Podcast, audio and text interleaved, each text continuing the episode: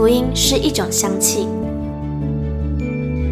看不见、摸不着，却在行过死荫幽谷之地时，迎来阵阵清香气息。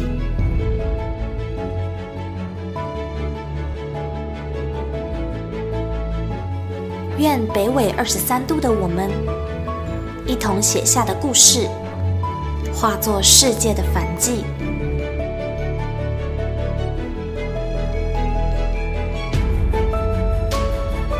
邀请您与我们一同将这香气献上给那坐在至高宝座上的君王。N 度二十三宣教学。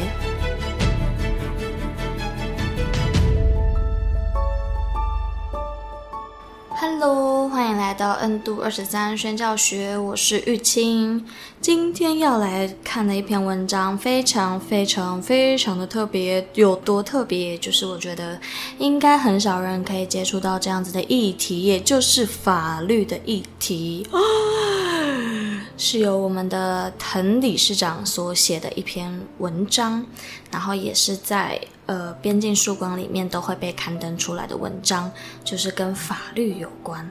诶，很酷诶，圣经的律法跟我们现代的法律，他们有什么互相共同的观点，或者是呃相辅相成的地方吗？还是甚至有抵触的地方呢？或者是有没有什么律呃法律是因为现代的潮流，然后所做的一些更改，但其实是不合神心意的地方呢？嘿，让我们继续看下去。那今天的第一个文章就是从圣经看自然法的杀人罪。这一篇呢，有点像一个开头啦，因为接下来文章会比较难。那这一篇呢，就是可以让大家去思考法律跟圣经之间的关系，然后也可以去更理性的去思考。这样好，那文章没有很长，但是每一句话都非常的有重点。好，那我们就一起打开耳朵，用心聆听吧。从圣经看自然法的杀人罪，文滕佩尼律师。自然法一词含义颇丰，从法律规范来理解它。代表某些规则源自于人之本性所认同的正义观点，例如杀人罪。如果我们找一个没受过法学训练的人，甚至是尚未入学的小孩，问他：“你觉得可不可以杀人？”大概会获得立即的答案：“不可以。”这是无需经过思辨与讨论，出于直觉就能得到的结论。神创造了美丽的地球后没多久，人类衍生至第二代，随即发生了史上第一件谋杀案。其后的历史就不断被人类之间因仇恨而流出的鲜血所染。社会新闻不时出现凶杀案件的报道，情杀、欠债、一言不合、长期照顾重病亲人而不堪负荷、长期被亲人虐待而产生杀机。还有一件轰动一时的社会案件，一位年轻女子因觊觎别人的财产，痛下杀手。该隐因为献祭的结果而杀害亚伯，神只收纳亚伯的祭物，该隐则否。当时的物资、经济生活和人际关系尚处于最原始与单纯的社会中，神的存在这点是绝大多数原始文化的特征之一。而引发该隐杀机的因素，竟是对神的判断感到不满与不公，最终他泄愤于亚伯。摩西颁布的十诫之一包括禁止杀人，现代法律亦将杀人列入刑法规范。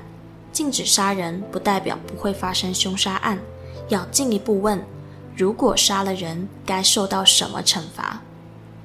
神对该隐的惩罚是地的诅咒。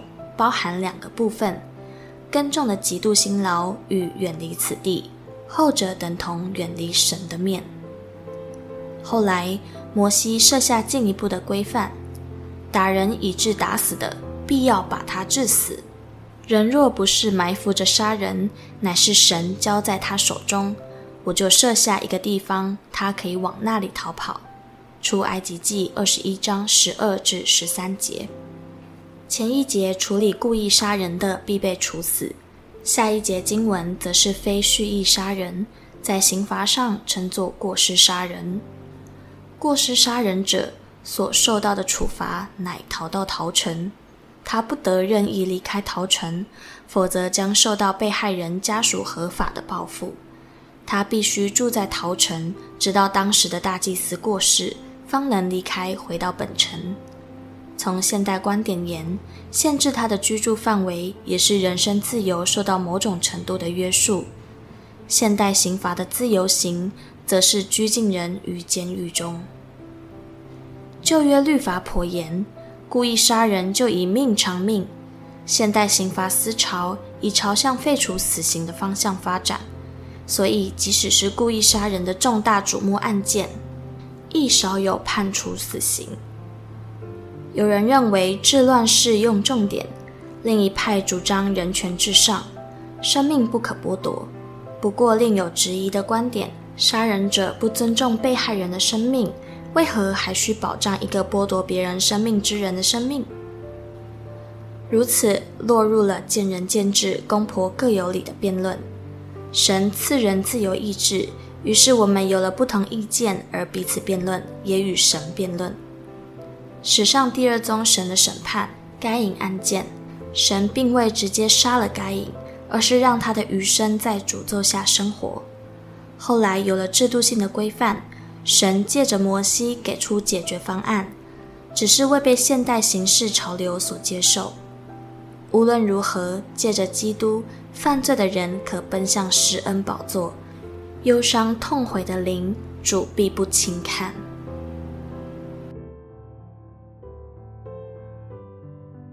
我觉得要触碰到法律的议题的文章有点害怕，所以就鼓励所有弟兄姐妹，如果想要看原章，就去看《边境曙光》。